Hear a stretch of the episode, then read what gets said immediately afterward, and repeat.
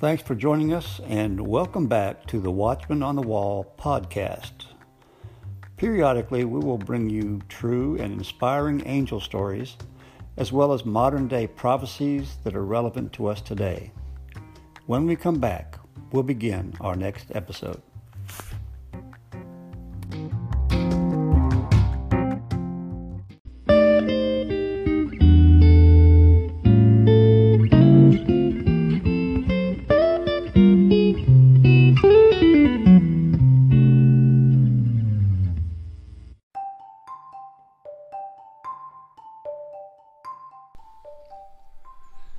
In our last episode, we talked about the story of Betty Eadie and her book Embraced by the Light. She had a fascinating story of dying on the operating table and going on to the other side and coming back to tell a fascinating story of what she experienced. Now, today, we're going to talk about a similar story from the book of Life After Life from Dr. Raymond Moody. Now, Dr. Moody is a psychiatrist who's done thousands of case studies of people who've experienced NDEs and have gone on to the other side and came back and discussed what their experience was. Uh, many of them, as Dr. Moody says, in their experience, talk about how they used to value money and fame and authority, and that now their values have changed and are thinking more lovingly towards others and are less selfish, and no longer fear, fear death.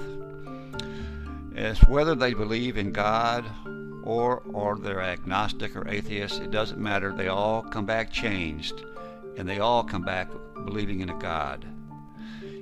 When we come back, we're going to speak about Viola Horton, a case of Dr. Moody's in his book Life After Life. And it's very similar to Betty Eadie's, and when we come back, we'll talk about that story.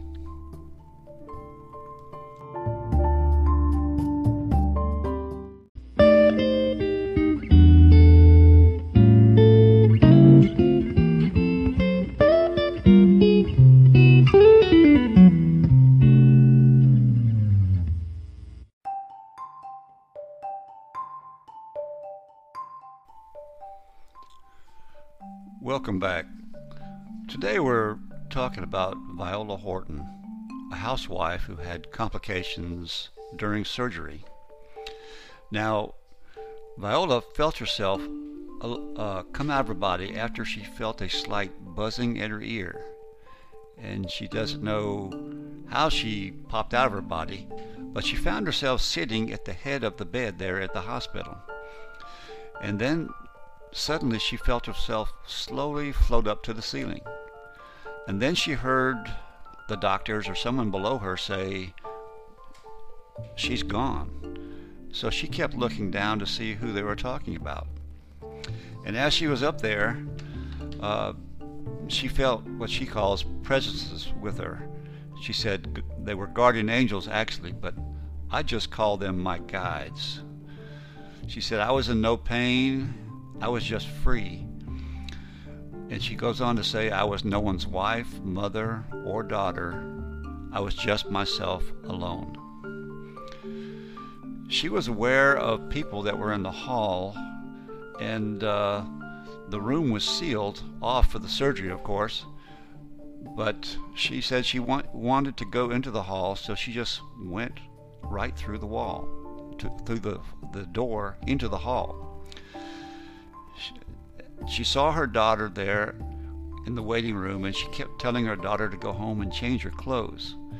of course, the daughter could not hear her, so she told her husband and she kept on saying, Judd, tell her to go home and change her clothes. She shouldn't be out like that. Now, later on, a brother came up of her husband's and uh, he started talking, and then a neighbor came up and she just heard all these conversations and the neighbor asked her asked the brother what he was doing there. And, and he said it looks like my sister-in-law is going to kick the bucket. And i was planning on going to athens this weekend but now i guess i'll stick around and be a pallbearer. She said later on he didn't want to admit it but he did say that that's the exact same thing, and she said she just laughed at him. As she was out of her body, she decided that she was wanted to experiment a little bit, and she wanted to see her sister. She said she immediately found herself in Rockville, Maryland, at her sister's home. She said her sister was getting ready to go shopping. She said she was wearing a beige suit with a green blouse, and she was there looking for her keys that she had misplaced. She said she went over her grocery list several times, and then she saw her get into her blue Monte Carlo and drive off to go grocery shopping. So then she decided, well, I guess I'll pop over to see another sister. And that's, this sister only lived a few miles away, but she found herself instantly there. And uh, she decided that this this uh, sister was already going grocery shopping and wasn't at home, so her guides asked her if she was ready to leave this area, and she said yes. Uh, two weeks later, she said she talked to both sisters, and they were baffled because she said, I didn't see you, you weren't there. Now, Dr. Moody goes on to say that eventually most NDEers uh, go through some kind of enclosure or a tunnel and see a light and drawn into a, a warm and loving light. And this is what Viola experienced next, next as she went on to say, She's not sure how she entered the tunnel, but her guides asked her if she was ready, and she said yes.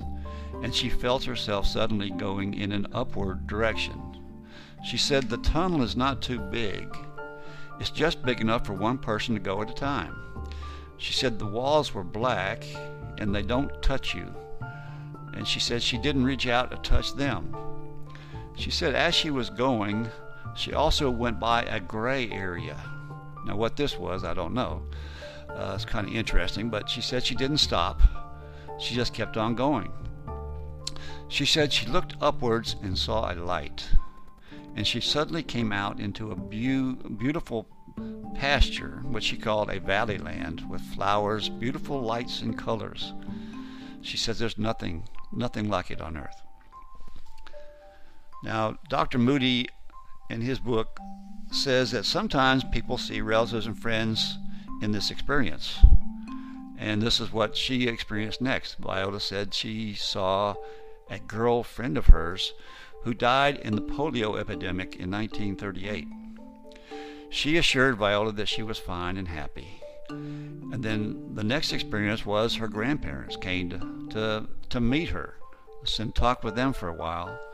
And then suddenly a baby appeared to her.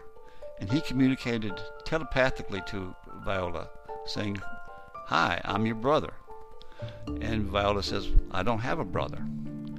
And he says, Well, now look at me now and he showed himself to him as an infant with a blue outfit, with a knitted cap, with blue socks.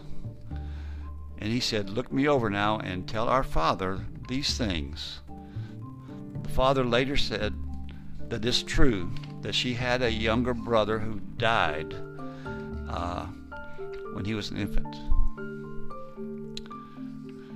And she went on to say that uh, she saw a being of light. She says this is the most wonderful thing about it. It's this warm, loving light. It's the most masculine light, but it also has overtones of motherly love, sisterly love, and it just pulsated around me.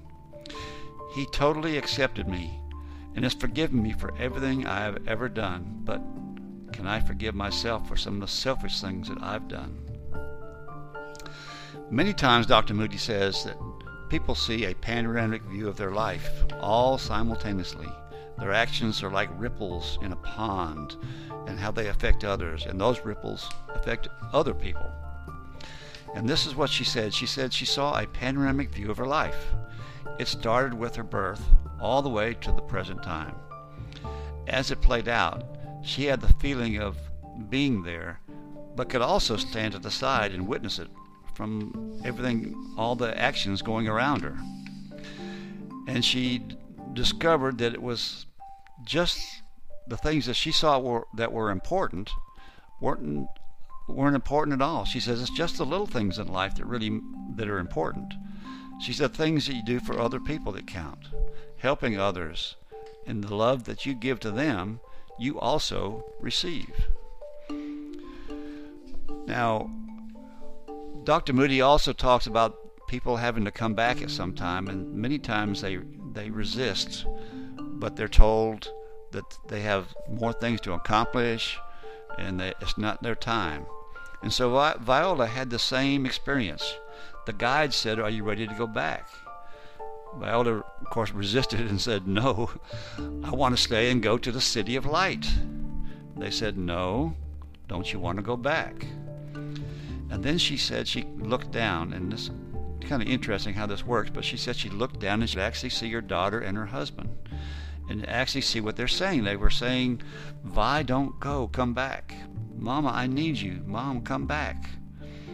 So the guides asked her again and said, uh, Do you want to, are you ready to go back? And she says, No, but it seems my daughter needs me, so I must go back. So later on, after Viola got back, she said that she's more understanding now of other people. She said she, she could never take her life, and she thinks that she's a better person from the experience. She says, I'm still selfish, and, and uh, but I've learned a lot from this experience, and I love others more than I ever have before.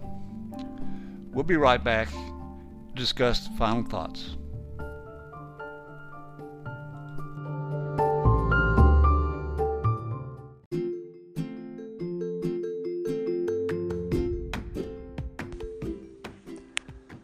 Are you looking for a good quality used car but don't want to pay an arm and a leg? Well, come into Rainey Used Cars. We have the largest selection in the Southeast. Whether you want a pickup or a quality SUV from mom, you'll find a variety of vehicles to choose from. We even finance. So come in today. You'll find a Rainey Used Cars located near you.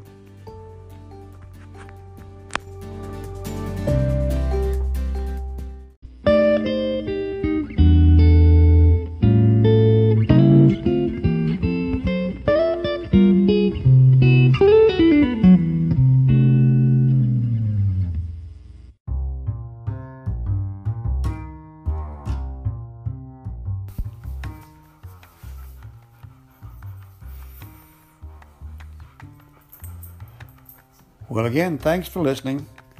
And as always, if you enjoyed this podcast, please give us a like. We welcome any comments you may have, as well as suggestions or recommendations for future stories. We ask you to subscribe so that you'll be notified of any future episodes. Well, thanks again, and we'll see you next time on the Watchman on the Wall podcast.